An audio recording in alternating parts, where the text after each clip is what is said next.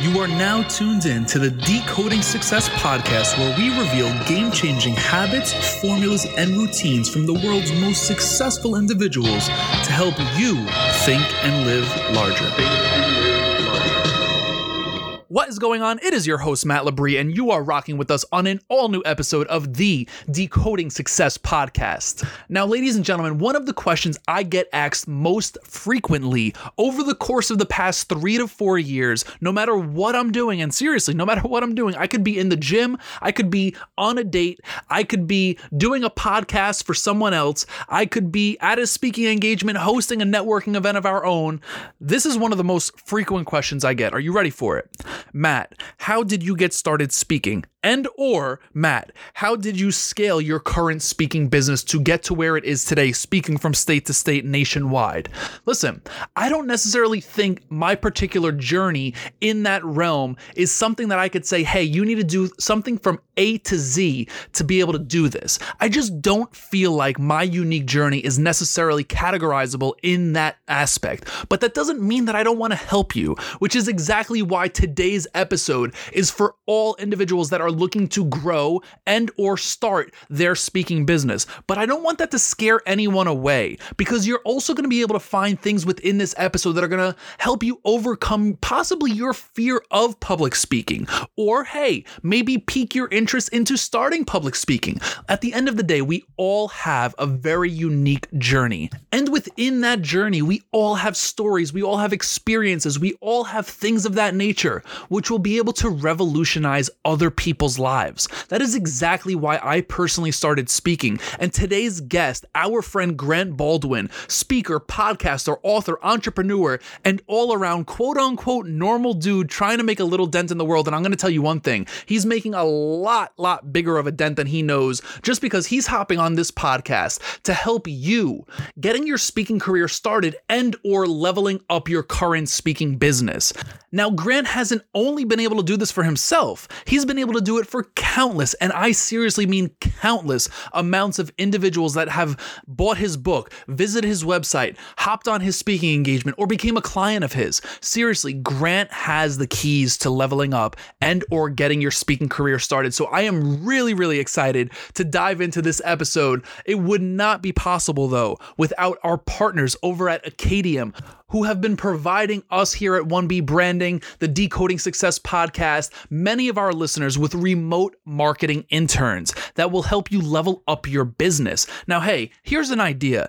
If you are looking to get your speaking business started and or level up your current speaking business, Acadium is one way to do it at an effective and affordable rate. Seriously, you'll be placed or you'll be able to find a remote marketing intern that will be able to do so many amazing tasks for you, whether that's creating content and or reaching out on your behalf, whatever the case is, whatever you need, I highly suggest you checking out Acadium. You could do so through the link in the show notes of this episode. Now, without further ado, we bring to you Grant Baldwin.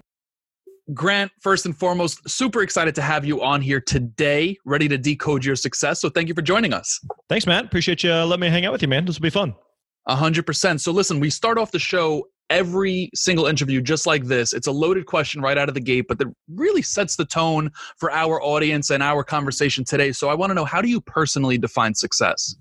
Yeah, I think success certainly is a very uh, can be very subjective um, in terms of, of what it is someone's wanting to accomplish, what it is someone's wanting, what it is that someone's wanting to do. I think ultimately for me, success looks like being able to to live a life and run a business uh, by my own terms. Freedom, flexibility, autonomy, like those things are, really really valuable uh, and important to me. Uh, in addition, that uh, one of the things that we I, I speak about from, time to time is the idea that who you are is more important than what you do. Meaning that uh, you know if you and I are great entrepreneurs, if we're great speakers, if we're great podcasters, if we're great fill in the blank, but if we drop the ball as you know husbands, fathers, mothers, daughters, wives, hu- you know uh, humans, like we're just this shell of a person, then we're doing it wrong. So uh, it's really important to me to be successful as a as a as a as a entrepreneur but it's even more it's even more important for me to be successful as a as a uh, as a husband as as a father Right. I love that. And I really appreciate you sharing that. So let's break that down.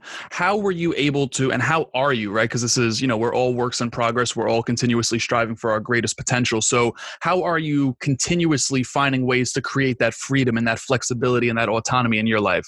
Well, I think a lot of it comes down to just beginning with the end in mind. So I think uh, it's easy for people to uh, to to start taking st- to start creating like a, a business or to to go down some type of career path without thinking through, you know, a few steps down the line of like, okay, let's play this out. Like if this works out how I would like it to work out, uh, what's this going to lead to? Is this going to be what I what I want to ultimately have? So one of the things I've always been really intentional about in our business, I, I run a, a training company called the Speaker Lab where we teach people how to find and book paid speaking gigs, uh, and for that it, it's I really enjoy what we do. We have a great team. We have a lot of people, but I'm also really, really intentional that I don't want to create a business that's going to run my life.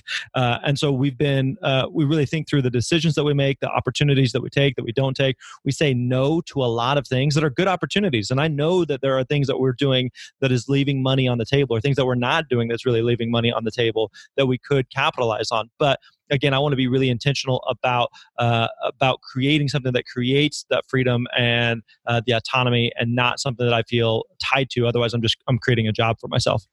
100%. So let me ask you this. You mentioned beginning with the end in mind. Now, I mean, I'm going to speak from my own experience here. I'm guilty of this myself, which is why I'm going to say it this way. Oftentimes, I personally think about the end way too much, right? And I'm not necessarily in love with the journey of getting from, let's just say, point A to point Z, for lack of a better term here. So, what's your advice in regards to keeping the end in mind, but not letting it be all you think about to the point where you are not necessarily happy until you get there? Yeah, so I think you have to enjoy the journey because the, the reality is is we're all figuring it out as we go, uh, and I think part of the part of the fun is uh, is is trying to build something, is trying to is the journey itself. So I'll give an example. I remember um, I remember hearing a uh, Gary Vaynerchuk talk about this one time. You know, one of his big goals is to buy the Jets, the New York Jets, the football team, and uh, he was saying that someday when I have the opportunity to buy the Jets, it will simultaneously be the best day and the worst day of my life. And what he meant by that is that uh, you know I, I, I check the box, I accomplish a thing, but it's also like uh, it's also somewhat of a, a letdown of like, okay, now now what do I work towards? Now what do I do? You know, um, it's kind of like one of the things that our, our family really values is we value trips and vacations and experiences, and and as much of the value from the experience uh, being the experience itself, but also talking about it and all the the fun and excitement leading up to it. Uh, and so it's it's almost like when when you do the thing, it's almost like okay, I checked it, check the box, like that's that's what I was intending to do. But it's like oh, I don't have anything to look forward to, uh, nothing that I'm striving towards. So uh, so that's part of the that's part of the the fun of entrepreneurship. That's part of the fun of business is having that thing that you're building towards, having that thing that you're working towards. That you know, like I, am looking forward to the destination, but I really enjoy the journey. Like that's that's the as much a, a, of what it's about as anything. Right. I love that. Now, earlier in this episode, you mentioned something along the lines of who you are is greater than what you do. So, I need to, you know, ask you this question in regards to how do you personally not get so consumed with what you're doing that it doesn't affect who you are as a person, right? Because we could just, as entrepreneurs, as business people, as speakers, authors, podcasters, corporate workers, whomever, nurses, physical therapists, whatever the case is, we can get so consumed with our hustle that we don't even realize the effects it's having on on our environment around us, whether that's our people, our relationships, our whatever, right? So I'm I'm curious what's your take on that? Yeah, I mean, I think the the reality is like at, at, the end of the day, I'm still human too. So if I have a great day, right. you know, in the, in the company that, um, you know, we have a good day of sales or we, you know, something went well, um, then uh, it, it, it certainly may affect my mood that the rest of the day or if that night or if things suck or you know whatever happens, uh, and I just have an off, rough, frustrating day, which also happens. Like I'm I'm human too, and it, so as much as I want to be able to to compartmentalize that, some days I'm good at that, some days I'm not. I think a, a, big part of it though is just being self-aware of of recognizing like is is this that I'm doing whether again that's a, working for a company or starting your own thing uh, being self-aware of like is how much of my my mental bandwidth how much of my space how much of of, of my life is this thing taking over and consuming? I think another good question for anybody to ask is uh, if you're in the thick of it and it's and you just feel like man I'm I'm really burning the candle at both ends here uh, a good question to ask yourself is is this a season or is this the way it is? Is this a season or is this the way it is? Meaning, if it's a season, like you can ride that out. There's going to be busy season. So, for example, right now at the moment we're we're recording this, like uh, I'm in the thick of a, of, of a book launch and there's a there's a lot going on with that. We're doing a lot of podcast interviews. We're doing a lot of promotion and, and, doing a lot for the to promote the book.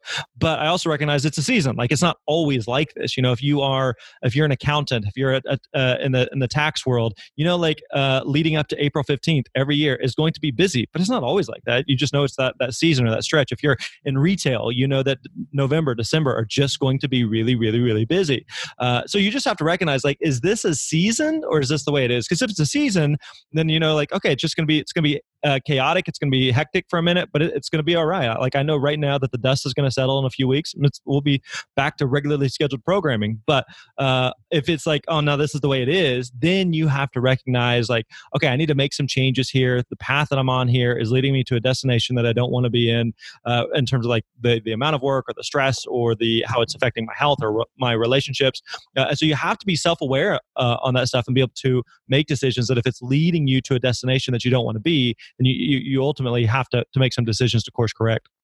Right. I love that. I definitely appreciate you sharing that. Now, you know, you mentioned the book. We're going to talk about that a little later, but you also mentioned the fact that you're doing a whole bunch of podcasting and things of that nature. So I'm just going to come out right out of the gate with this question. What's a question you wished more people would ask you, and how would you answer it? Hmm, good one. Um, well, I would say this: like, uh, I can say at, th- at, this moment, we've got 81 podcast interviews lined up. Uh, wow. We've done we've done about 55 of them at the you know at the time of this recording, um, and all of them are different. You know, uh, some of them are going to be you know t- like this. We're, we're talking more on success, and some of them they want to talk more about family, and some they want to talk more about speaking, and, and everything in between. So uh, I don't know. Like, there's I I've, I've enjoyed literally uh, like all, all, the shows I think have been a, a, lot of fun. They each kind of have their own unique angle and twist to it. So um, yeah, I don't. There's not a question that comes to mind like, man, nobody ever asked me this, and I wish they would. Um, so yeah, I, I I I love talking about all the any, any of these things. All right, awesome. I, I, had to ask that. You know, that's um, fair. That's fair. You know, mainly because I, I want to make sure that you enjoy this experience as much as the you know the listeners. So I definitely appreciate that. But let's circle back here to your journey. Who was Grant in high school? Was he always a family man? Did he always want to be a speaker or a business person, an author, etc.? Yeah in uh, in high school i was really involved in my local church and my youth pastor had a really big impact on my life. He was a um, uh, my parents went through a divorce when i was in high school and so he uh, my youth pastor was a just big impact and and helping me and encourage me and, and helping me like think that through and process that and was also a, a phenomenal speaker and so that was that really resonated with me. Is like i want to do that. Like i want to i want to uh, help students the way that he's helped me and so uh, i worked um, uh, actually one of my first careers, uh, my first kind of career role was was as a youth pastor at a different church, and so gave me a lot of opportunities to speak and gave me a lot of you know at bats and practice and uh, helped me become a, a, better speaker. But yeah, in, in high school, um, that was the, the big thing. It was just I was, I was, involved in my in my church. My faith is a was and still is like a, a big part of my world. Uh, met my wife. We were high school sweethearts. Uh, we started dating when I was a 15 year old freshman. She was a 17 year old junior. So come on now, uh, ah. got got myself a cougar there. Um, and, and so yeah, I was just uh, I, I feel like um, I feel like as a as a high school student, like I was I was relatively mature for my age. I had a lot of um, like I was pretty clear on what I wanted to do with my life. Like I said, m- met this girl early on. I was like, "Yep, you're the one. Let's lock this down." Um, and so I, I felt like I was on a you know real clear path of of what I wanted to do. Right. So let me ask you this question in regards to relationships, specifically yours. What was it that stood out about your wife back then that you instantly knew this was the one? Well, I mean, I think it just kind of evolved over time because the, the reality is like when you're you're 15 uh, and you meet right. this girl, you're just like, I'm just happy I'm dating a girl that's two or two years older than me that's super hot. Uh, so you're not, you know, you're not thinking about all right, what's what does our what's our future look like together. Uh, so I think what what worked out well from that standpoint is um, because we had the benefit of meeting so young we in some ways we grew up together. We, we shared a lot of life experiences together. When when my parents got a divorce you know she like we kind of experienced that together. Her parents got a divorce later and we went through that together. So like uh, it's one thing if you meet someone when you're you know and you're, you're in your 20s or 30s and you're like oh let me tell you about this thing that happened when i was a teenager. It's another thing to be like no we lived that together you know? So um so i think that that helped a lot of in a lot of ways. Uh, so we just have we have a long history together. We dated for five years. We got married young. I was 20 when we got married. She was 22. Um, and so at this point, we've been together about 23 years. And um, uh, so it's it's I think in some ways we uh, we got lucky. I think in other ways, um, I think we just we we really enjoy being together. We really like each other a lot, and um, have have kind of figured out life together as we as we've gone. So it's been a you know, it's been a it's worked out really well from that standpoint. Yeah, man, that's beautiful. God bless. I love that. So, Grant, let me ask you your first speaking engagement ever. Let, us talk about that. What was that experience like? Yeah, my first paid gig, uh, I spoke at a uh, a conference. Uh, was a couple hours away. I spoke for about 45 minutes to about 300 people. Uh, I had been doing a lot as a youth pastor, working with high school and college students, and so this very first paid gig was uh, was for uh, was for a high school conference. and so I spoke for about 45 minutes or so, um, and they gave me a check for for a thousand dollars. And I knew like we we'd contracted on that. We talked about that ahead of time, so I knew it was going to be. But still, like when they when you finish speaking and you're like, dang, that went good, and you, you got people coming up to you, um, you know, telling you how good you did and how much they appreciated it, and you got I got a standing ovation, and then they hand you a check for for more money than I'd ever seen for for speaking. I was just like, dang, that's this great feeling, you know. So I, I talk about this in the book, but and they hand me that check. I went out to the car in the parking lot and just broke down in tears. I'm like, I, I cannot believe they just paid me a thousand dollars to do this thing that I really, really enjoyed. Uh, so it was really, it was incredibly fulfilling, incredibly rewarding, and I really just felt like I want to. This is it. Like I want to do this, uh, and I want to continue to, you know, have that experience to uh, make an impact and make an income let's go a little bit deeper on that. I'm curious. I mean, I, have done a bunch of speaking engagements. I'm super grateful. I've been able to speak at a lot of colleges, universities, corporations, things of that nature around the country. But it took me multiple different efforts to finally get that paid gig. So, how many gigs were you doing for free before you landed that paid gig? Now, I know you said that you had, um, you know, some relationship with high school students, college students, mm-hmm. et cetera. So, I'm curious. Yeah. So, um, so if we go back a little bit, so I would say this, like, um, I, I had done a lot of speaking in a couple of different capacities. So, for example, as a youth pastor, uh, I was speaking pretty much on a weekly basis to students. Right. And so I had a lot of practice doing that. And then whenever I left that position uh, for a little while, I worked for a school assembly uh, company. And uh, I would go out, it was basically like they gave me, there was a bunch of contracted uh, assembly speakers that they had all over the country. They would book school assemblies and then they would just send you out on their behalf to present their material. And so uh, I would get paid a little bit to do that, but it was again, it wasn't like I booked it and I was presenting my you know my talk. It was it was their thing, their event, their you know their talk. Um, I also worked for a seminar company with a similar type of model like they would um, they would uh, book these seminars in different different cities, and so I would go around and present those. Uh, so this this gig, this first gig that I, I did, I was I kind of described. It was my first gig on my own, um, and I hadn't really done anything, any free things that led up to this. But I d- I did have a lot of practice that led to that uh, through these other opportunities, and I think that that's that's the important thing for any speaker is that uh, you there, there's a pros and cons with doing you know free gigs, and we can dig into that if you want. But um, the way that you become a better speaker is is the way that you become better at anything is that you you, you practice you do it. You know the way you become a better uh, speaker is you speak the way you become a better writer is you write the way you become better at shooting free throws is you shoot free throws you know? Like you can watch youtube videos you can listen to you know uh, podcast episodes you can read blog posts you know you can daydream and think about it all all day long but at some point like you have to do the thing to get better at the thing. Uh, and so that's that's really what uh, what helped me early on was just a lot of reps a lot of at bats in a variety of different capacities that uh, that helped me to uh, that helped me to ultimately become a better speaker. Right. I definitely want to dig into those, you know, pros and cons, you know, about free gigs. But before that, I need to ask you, do or did you, and maybe you still do. I mean, I know I still do have a sense of fear when hitting the stage. And the reason I ask is because it for me at least, it goes away the minute I start talking. It, yeah. It's only in the, um, you know, the moments before I'm on that stage where I start feeling nervous, maybe even slightly lightheaded because anxiety is building up. But, um, you know, oftentimes you hear someone like Tony Robbins say, like, when you make it about the audience and not about yourself, that takes all of that away. I mean, hey, I've tried that. Maybe I'm just not, you know, walking the walk in that. I'm, I'm talking that, not walking that. But I'm curious, you know, do you experience that fear? Did you? How did you conquer it, etc.? Yeah, I think people use a lot of different terms and phrases to talk about this. You know, fear, nerves, anxiety, excitement. I think uh, I think a lot of times, I think a lot of speakers feel some of that. Um, you feel those emotions, whatever you may call it, you know, the butterflies in the stomach thing.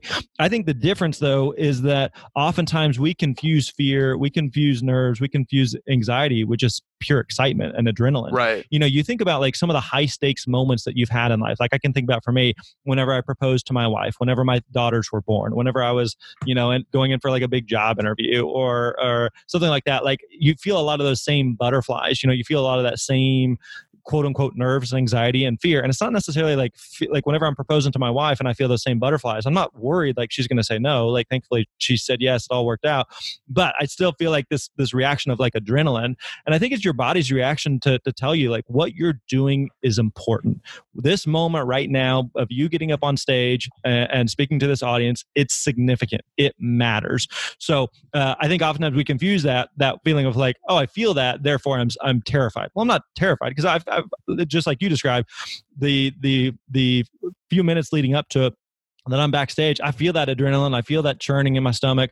But as soon as I get up on stage, you know, within the 30 seconds, a minute, like you settle into a rhythm and off you go and you, you feel good. But it's just the the moment of like leading up to it where you feel like the man, this is awesome. Like this is what I'm doing matters. This is important. This is significant. Like this is a big deal. I think you should be more concerned if you don't feel that because it oftentimes right. means that it's a low stakes thing that you don't care as much, that it's not as big a deal, and you're just like, eh.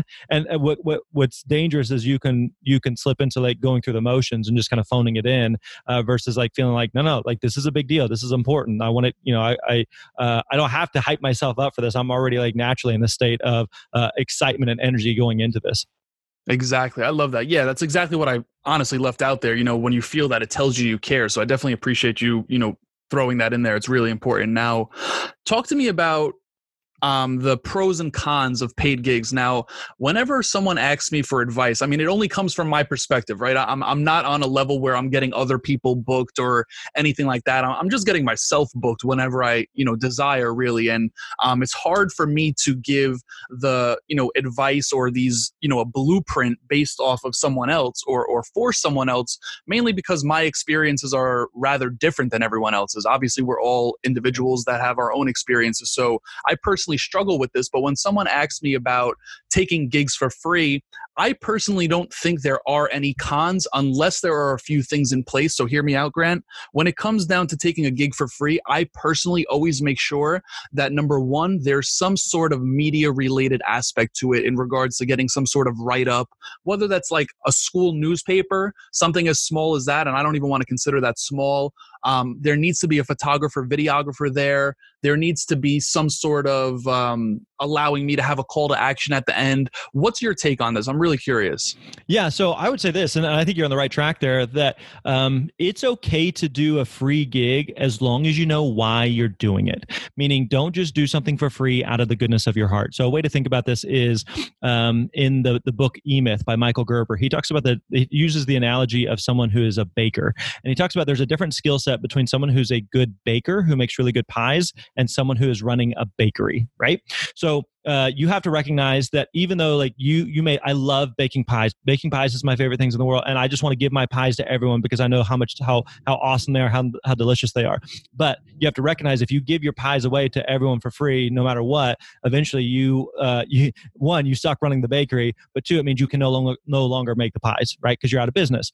Uh, and so you have to recognize the business side of it that you are providing something of value as a speaker, and so you have to get something of value in return for the value you're providing. Now, having said that, uh, ideally, the thing that most of us want is I, I want to be able to go speak and the thing of value that i receive uh, in exchange is a check now again that's the goal but there's other ways to receive value that don't involve a check so let me give you some examples uh, and you touched on a few of them so let's say that you offer some type of product or service uh, and so you go speak and you use speaking as lead generation for another part of your business so i'll give an example a few years ago i was invited to speak at this conference in new orleans and uh, they weren't going to pay me anything. I was even going to have to pay my own travel. So as soon as I show up, I'm at a loss. I am I am in the hole for this event.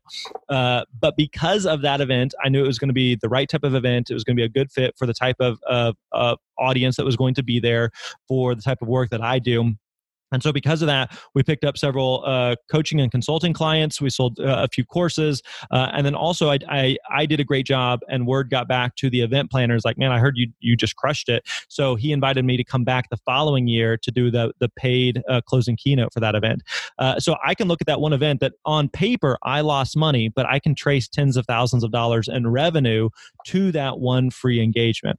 So if you have some type of product or service, you can generate a lot of revenue that way. Uh, and otherwise, again again beyond just whether or not you got to check.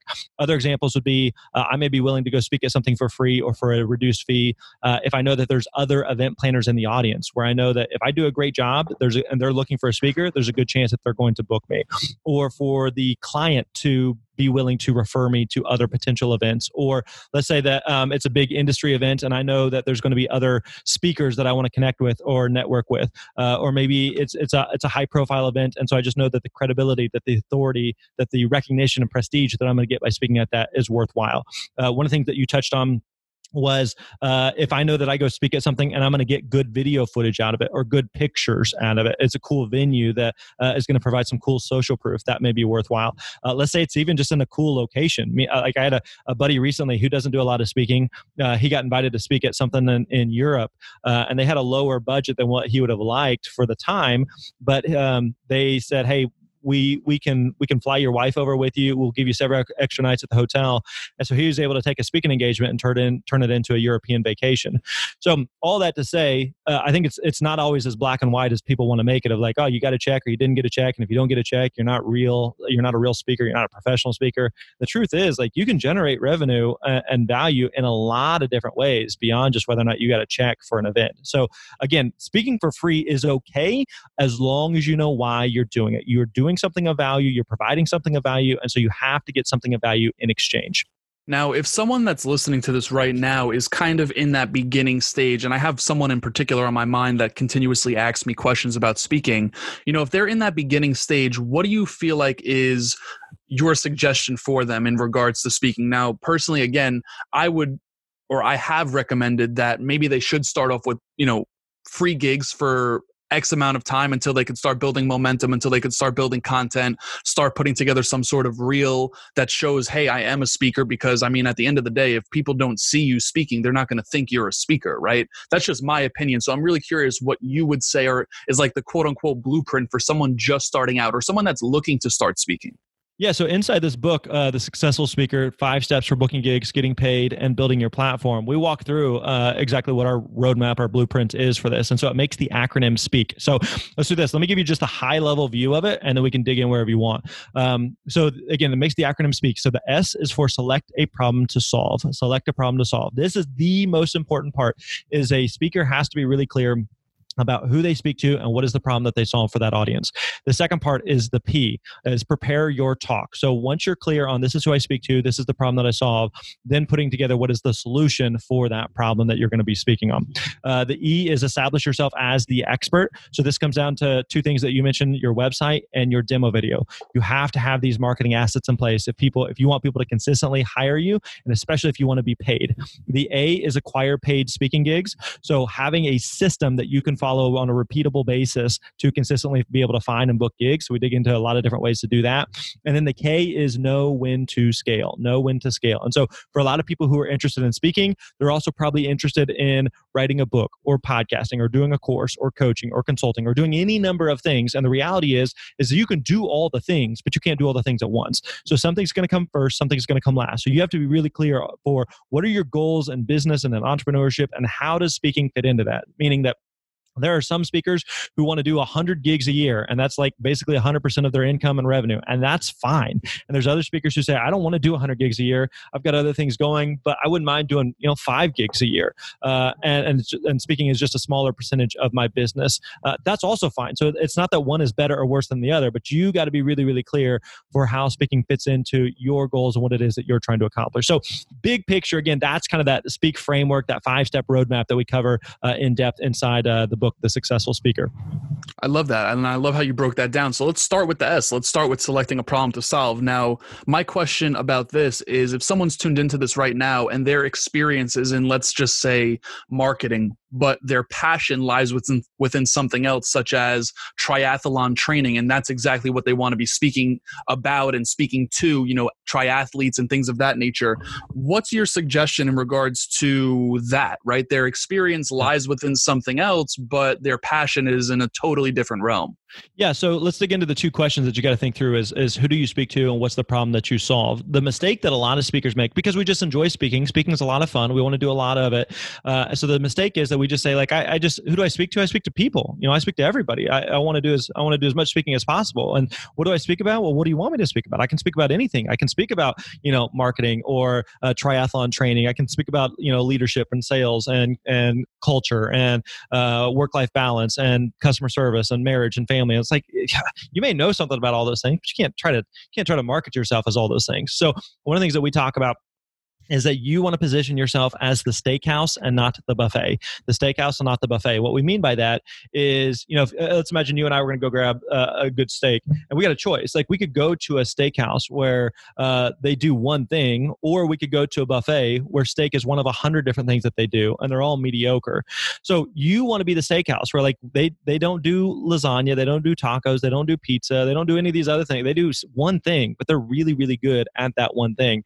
And by focusing on that one thing, it makes it it makes it easier to attract the right type of customers, but also repel the wrong type of customers. If you're a vegetarian, you're probably not going to the steakhouse because you know it's not right for you, which is exactly what you want. You want it to be clear that this is who I help, this is who I serve, this is who I, who my message is for, and by by uh, contrast, like this is who it's not for. So it makes it easier for people to be able to find you because again, uh, it's counterintuitive. We think that the more audiences we can speak to, the more things we can talk about, the more opportunities we have, but that's not what people are looking for. They want you to be narrow. They want you to be focused. They want you to be clear on like this is for me, uh, and it's exactly what it is I'm looking for. Versus it feeling kind of like vague, like ah, it's kind of for me, kind of for someone else. I'm not really sure if it's for me or not. You don't want to be positioned as that now to your question of let's say that you you you you have experience in one thing but you want to speak on something else one thing that's also comes down to is uh, again how does speaking fit into what your goals are? So if you said okay i want to speak um, you know a hundred times a year at $10000 a pop and i want to speak on uh, i don't even want to speak just on on uh, triathlon training. I just want to speak on the swim portion of triathlon training right? So like niche within a niche within a niche within a niche. So then my initial reaction is like are there even a hundred opportunities that that pay speakers at the level you're trying to be at for something like that? So just because you're passionate about something just because you care about something something, just because you want to speak about something, just because you have experience on something, doesn't necessarily mean that there are opportunities to talk about that. So you have to make sure that there's this alignment between what you're passionate about, what you're interested in, and what people are actually hiring speakers to talk about. But if you said, "Hey, I want to speak uh, on triathlon training, and I want to do, you know, I don't know, five things a year locally, um, and just kind of focus on that," then yeah, you could probably find five opportunities locally that you could, you know, that you could speak on. Uh, again, depending on the, you know, the market that you are in, or, or the geographically speaking. So uh, so those are again a couple just uh, like big picture variables that you need to be thinking through. But to your question of like, all right, I've I have some experience in marketing, but I also want to speak on this other thing.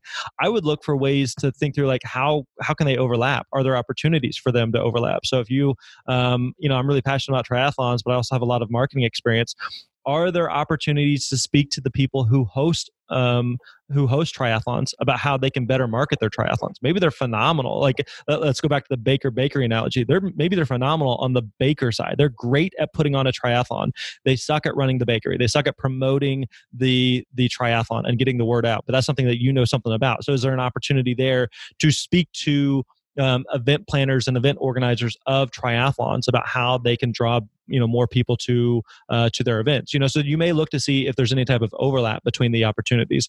What you don't want to do though is you don't want to try to create all of these different um, uh, ponds that you kind of play in, right? Meaning that um, you know I I do I I I speak about um, triathlon training and it's something I'm really passionate about. But then I have this marketing agency for graphic designers. But then also I do you know this thing for work life balance for couples, and it's just like all of a sudden it just becomes really really disjointed and disconnected. So ideally you want to be able to find some some overlap between the things that you're doing so that they they can all kind of feed each other.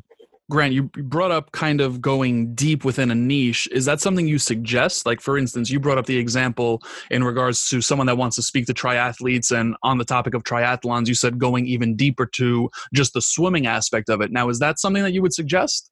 No, because if you go too deep, all of a sudden there's like there's no there, there's no opportunities, right? Right, right. Um, uh, and so you have to you, you, want to be the. It's kind of like uh, let's go back to the example of the steakhouse versus the buffet, right? You want to be the steakhouse, but if you say all we do is we serve you know six ounce portions of this one specific type of meat and that's it, uh, like at that point you've probably gone too far um, on the the narrow niche uh, category of like it's so it's so small and so obscure that it's almost hard to keep in business, right? So yes, you want to be um, you want to be the steakhouse, not the buffet, but don't you you, don't want to go too far with it where it's just um, kind of this obscure thing that nobody's hiring a speaker to talk about.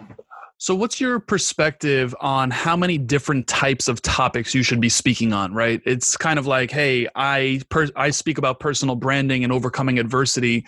I'm not really speaking about how to build an eight-figure company. Number one, I don't know how to yet. I haven't done that yet. Um, you know, so what's your take on that specifically? And I guess that kind of comes down to the P part in regards to preparing and delivering your talk. Yeah. So uh, as far as like the number of different talks or topics that you speak on, again, I'd go back to the the steakhouse buffet. Like the, the more things you try to talk about, the more watered down it becomes. The other right. thing I have found is that let's say you're like, man, I got I got five different talks. Even if they're let's say let's take the the the marketing perspective, right? Or even let's go let's go different uh, route. Let's go the the triathlon thing. Let's say you have five different talks about uh, you know triathlon training uh, that you'd speak at events for for triathletes about.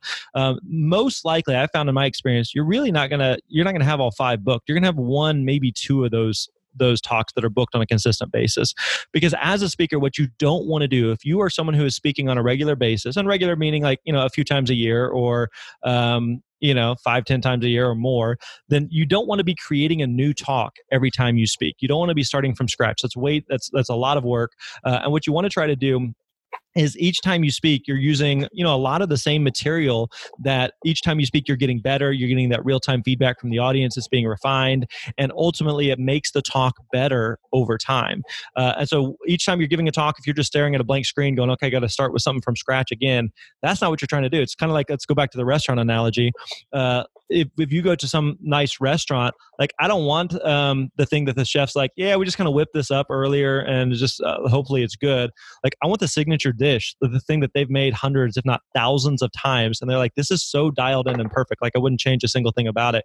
That's what an event is looking for from you. They don't want some, you know, like here's some material I'm kind of testing out. But like they want like, no, no, here's like my best stuff on this subject or topic. So it's hard to have, uh, it's hard to have um, a whole bunch of talks that are really dialed in. I'd rather have one or two like really polished, solid talks than 10 that are all pretty mediocre. Exactly. I'm in the same boat. I absolutely totally agree with that. So the the elephant in the room here, and I know this is going to be the question people want to know the answer to. So I would love your opinion or perspective on it. Where are the paid gigs, right? And the reason why I don't feel like I'm the best at being able to give people this uh, this advice, and which is why I'm really excited to be able to amplify your message here today, is because all I did to be able to get gigs was put out content. I literally got my first speaking engagement by putting out a LinkedIn article about um, three tips from turning an internship into a job with Daymond John. You know, like that is what gave me my first speaking opportunity, which was unpaid and it was for 65 students. But then, you know, the trickle effect happened because I had pictures of me speaking. Then my alma mater contacted me, et cetera, et cetera. So I'm curious, where are these gigs at?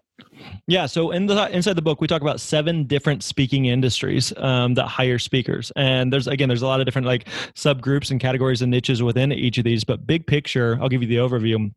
Uh, you have corporations, associations, uh, faith based and churches, nonprofits, government and military, colleges and universities and education or K through 12 so uh, elementary middle school high school. And and I know speakers in all those uh, who speak um who, who speak to those those different uh, industries and audiences. Now what you don't want to try to do is say oh I speak to all of them right? That goes back again to the the, the buffet thing of just like well man I just want to speak to any any one of them. This is where you got to get again really clear on this is who I speak to and this is the problem that I solve versus trying to be all things for all people. Now a, a couple things of like once you're clear on again on the the S of, of being clear on this is who I speak to, this is the, the problem that I solve.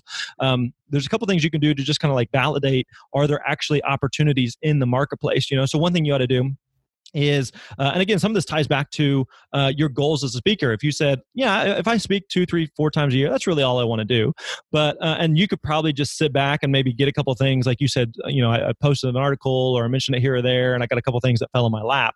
But if you said no i want to make speaking a big part of my business to whatever degree then you got to be proactive. Like just because you make great pies doesn't mean you can just sit back and hope people magically find you. Like you got to you got to put some work in there.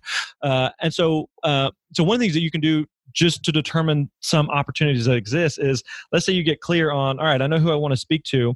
I would recommend just doing a quick google search and seeing are there other people who talk about that? Are there other speakers who are actively speaking on that who are like a step ahead step or two ahead of you not like light years ahead of you? So if you said like okay i want to be uh, want to be a motivational speaker. So let's see are there other yeah but tony robbins is doing that. Let's so i'll just if tony's doing it i can do it. Well we're talking about two different things there. So look for people who are like a step or two ahead of you who are speaking to the type of audience that you want to speak to uh, on a topic that you're interested in speaking about. The idea here is that you want to find other people who are doing something similar because it proves that there's opportunities that there's a market there. If you're saying like okay i browsed around i spent a couple minutes and i can't find anybody who's doing this awesome i'm going to be the first no no no no no that's not what you're going for. If nobody's doing it it's typically because there's no opportunities and people aren't hiring speakers to talk about that. So like we touched on earlier again just because you're passionate about it just because you care about it just because you think other people should care about it doesn't mean that people are actually hiring speakers to talk about it.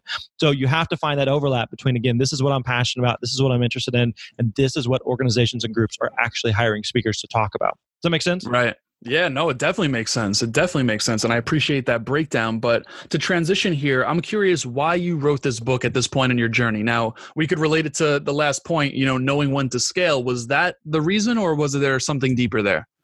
No, it, the the book was a, a fun project. It's also uh, it's a traditionally published book, so it was uh, a couple years in the making. Uh, I've I was a professional speaker for uh, about ten years or so, and just had a, a, ton of people who were asking me, "Hey, I want to be a speaker. How do I do that?" Uh, and some people who you know who would come to me, and people who are listening right now would say, "I you know I want to do a couple gigs a year," and some people would say, "I want to do hundred gigs a year," and everything in between. Uh, and so we wanted to take what we had learned and, and, put that into to book format. So yeah, it's a project we've been working on for a couple years now uh, with the publisher. Uh, really, really happy with how it turned out. But we wanted to basically give people a, a playbook, a guide, a handbook of here's what you need to follow, here's what you need to do. Because I know for me, when I got started speaking, I, I knew I was decent at speaking. Uh, and one of the things that we, we say a lot is I felt like I had the potential, but I needed the plan. I had the potential, but I needed the plan. Knowing, meaning that, like, again, decent speaker, but uh, I, I just wasn't really sure, like, but how do you actually book gigs? Like, how does this world work? You know? So, like you said, uh, it's one of those things where you, you've had a couple of bookings that have fallen in your lap or some word of mouth stuff or some, refer, some referral stuff, which is nice when it happens, but it also makes it really hard to reverse engineer. Like, how did I get those? I don't know. Like I wrote a blog post and then some stuff came out of that, which again is is good when it happens, but it's hard to build a business based on that. And so we wanted to just really teach people and show people uh, here's exactly the steps you need to take, the steps you need to follow to be able to consistently find and book gigs uh, to to whatever degree you're wanting to do that. Right. That's huge. That's huge. And I know a lot of people that are tuned into this are definitely going to want to be able to grab this book. So I'm going to make sure the link to where they can get it is in the show notes of this episode. But one last question on the topic of the book. If someone could only take one thing away from this book, what would you want that one thing to be and why? Yeah, I'd say um, I'd say one part of it is going to be what we covered on the select a problem to solve. I think that's the part where people just get hung up. Is there's like, man, I just want to I just want to speak, so I'll just I'll just be the buffet. It's like that just doesn't work at all, and so you end up coming back to square one. So the more clear, the more narrow, the more focused you are, uh, the more the easier it becomes to actually find gigs. The other thing I would say was just like across the board uh, as a as a speaker, as an entrepreneur, the things that we cover, that we talk about, the plan that we lay out it is simple but it's not easy. Simple but it's not easy. So it, it's kind of like you know if you wanted to lose if you wanted to lose five pounds uh, what do you got to do? You got to do two things. I'm no health expert. I'm no dietitian or you know fitness wizard but i know you got to do two things. You got to pay attention to what you eat and you got to exercise and that's pretty much it. It is really simple, but it's not easy. And so the same thing is true for becoming a speaker, for starting a business, is everything that we outlined to do. It is simple, but it's not easy. It will show you what to do. We will tell you exactly what to do. You can be successful as a speaker, but just reading a book, just listening to a podcast does squat for you. You have to implement it. You have to apply it. You have to take action on it. So if you do anything, I want you to, to take what we've been covering, take what we've been talking about, take what you hear on these episodes, and do something with it. Uh, don't just like nod your head. Don't just be like, oh, yeah, I'll get to that someday. Like, if you're serious about being a speaker, if you're serious about being an entrepreneur, serious about seeing success in whatever form, you have to take action on it. You have to do something with it rather than just listening and absorbing and not doing anything. Right. And that's exactly what I call getting mentally fat, right? You know, you're taking in all the information and uh, next thing you know, you're not applying it and it's just there in your brain, right? So I, I, definitely appreciate you sharing that and providing that reminder to all of us that are tuned in. So, Grant, let's transition here. I want to respect your time. I got three more questions for you. This is always how we end the show. You've given us a ton of advice thus far in the speaking world and relationships and success and in life in general. So, what's the best piece of advice you've ever received? Uh, best piece of advice. Um, I'd say a big thing. We kind of touched on this earlier. Is is to just enjoy the journey. You know, I think uh, I think it's easy. You know, you and I are, are guys that are motivated, that are driven. We want to hustle. We want to be successful to whatever degree. Um, and I think it's easy to to really become like uh, all consumed with that you know again like we, we kind of touched on uh, and you kind of miss out on the point of just like man, just t- take a deep breath, chill out. It's all good. It's gonna be fine, uh, and just uh, just enjoy the journey. Like I, I try to be incredibly, incredibly grateful and thankful for uh, where I'm where I'm at today, and um, uh, that balance of being content but also not complacent and not just trying to coast but uh, enjoying and recognizing like all right i, I want to build something i want to be successful but i also want to just like stop and, and take a deep breath and be like man life is really really really good so uh, i'd say that's a big thing is just uh, enjoying the journey I love that. Now, let me ask you the reverse of that question. What's a piece of advice that was given to you that you didn't want to hear at the time it was given to you, but proved to be true over time? Uh, I don't know that there's like a specific phrase, but one thing that I've noticed is that success takes time. Like, um, so I think about like whether it's uh, being successful as a speaker or as an entrepreneur or anything. Like, we just we want these fast action results, and the reality is, is like you just you you, you got to put in the work, and it just is going to take time. So, um, you know, and, and, again, this isn't exclusive to just speaking or entrepreneurship. This is uh, anything. Like if we go back to like the health example, if you said you want to lose, you know, 30 pounds or whatever, like uh, you can do that, uh, but it's not like, okay, I made the decision, I'm going to lose 30 pounds, then tomorrow it's just gone. Like it doesn't work like that. Like you still right. got to put in the effort and it's just going to, it's going to take a minute. You can do it and, and you can absolutely get there. It's just going to take a minute, you know? So the, the gym that I worked out at, um, there's a guy there that I met recently who uh, who uh, has lost over hundred pounds. I'm like, how do you lose hundred pounds? Like one pound at a time. It's it's not like, man, dude, I just uh, I, uh, I, I I stopped eating cheeseburgers one day and then it just fell off. Like no, like it's one pound at a time of a lot of little decisions and having a long term perspective that this isn't going to happen magically overnight just because I want it to. Like you you, you got to do the work and and have that long term perspective in mind. Right, 100%. And listen, at the end of the day, I think it comes down to one simple word, which is willingness, right? You need to have the willingness to um, be disciplined enough to be able to achieve all of these things. So I definitely appreciate that reminder. Now, last question for you, Grant. If you could only give one universal piece of advice for the rest of your life, from here on out, only one piece of advice that's universal to all, what would that be? I'd go back to what we talked about earlier that uh, who you are is more important than what you do who you are is more important than what you do. You know, at the uh, I know people are going to be listening to this at all different times. At the time of this recording uh, that you and I are talking, you know, we're a couple days removed from the the tragic passing of of Kobe Bryant. Um, and you know Kobe, we, we think of uh, as a as a basketball player and as a as an entrepreneur and all the different things that you know he, has, he had done and uh, accomplished in the world. But uh, the the thing that really resonated with me um, is just hearing how much like he loved his girls and i'm a dad of three girls he's a dad of of uh, had four daughters and uh and so just hearing that side of like yes he's successful in these different ways that we think of him as but more than that like the guy loved being a father the guy loved being a husband deeply cared about his family and and the, the people that he uh, loved most in his life and i think like that's the thing that's most significant because all of his um uh, you know all of his accomplishments on the court, off the court. Um, you know, it, it's uh, I don't want this to come across the wrong way, but like now that life is over, like you can't you can't do anything with those. You know, um, doesn't matter how many points he scored or how many minutes he played, but um, the relationships, the people he loved, the people he cared for, uh, the people he impacted, like that's something that that lives on and and is is I think truly what you know what what he wants to, that legacy to be. So, um, you know, I share that just as an example of like obviously this is at the, again at the time of this recording this is all super fresh um, and and just a, a, horrible horrible situation but i think that's a you know an example of again that's a guy who uh, who he was the life that he lived is, was more important than what he accomplished on or off a basketball court yeah, 100%. That's a great example. And I definitely appreciate that. Obviously, a very tragic loss. I mean, I'm, I'm a 90s baby. So growing up yeah. on Kobe was w- what we did. I was influenced yep. by Allen Iverson. I wore my headband backwards when I was yeah. playing for my elementary school. I tried taking fadeaway threes, but like yep. Kobe was yep. doing, you know? So, um, yeah, man, that's uh, it's insane. But I definitely appreciate everything you've dropped here, Grant, all the value you've provided. Where are you hanging out most on social? I'm going to make sure not only is the book in the show notes, but also all your social links, the website, all that good stuff. So, where are you hanging out most? Because our community likes to engage with whomever we bring on this show. Yeah, I'm on a, on Instagram at G Baldwin, uh, and then Twitter's Grant Baldwin, Facebook's Grant Baldwin. So yeah, wh- wherever you are, come find me. Uh, if people want to find out more about what we are up to in terms of the speaking stuff, uh, all of that is over at thespeakerlab.com. Thespeakerlab.com. The book info is at thespeakerlab.com/slash book, and uh, the book, The Successful Speaker: Five Steps for Booking Gigs, Getting Paid, Building Your Platform, is out in uh, bookstores everywhere and Amazon and wherever you buy your books. I love it. Grant, again, I appreciate you, man. Thank you for hopping on here. Thanks, brother. Appreciate it.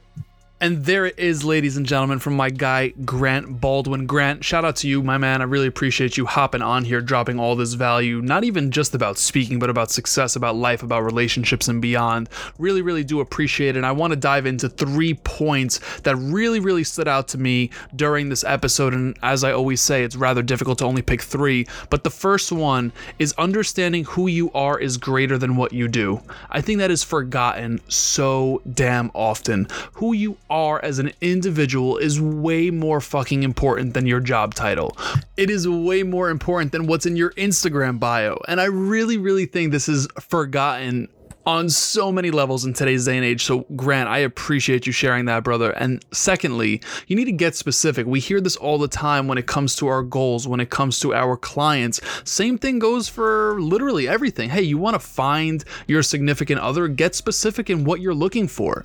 There is a plethora of ways to get specific and it's in so many different areas of your life. If you want to fix your problems get specific on what those root causes are right? The list really goes on. So seriously get specific with whatever it is in life. Lastly understanding that results take time. This is number 3 and it's not basic at all. Like success takes time. There's no overnight success. We hear it over and over and over again but personally now it's something I want to hear over and over and over again mainly because it's a great reminder, right? The minute I heard this while editing this episode, a weight came off my shoulders. It was like, dude, you've been pressing forward, pressing forward, pressing forward, pushing for result, pushing for result, pushing for result, and you're getting them.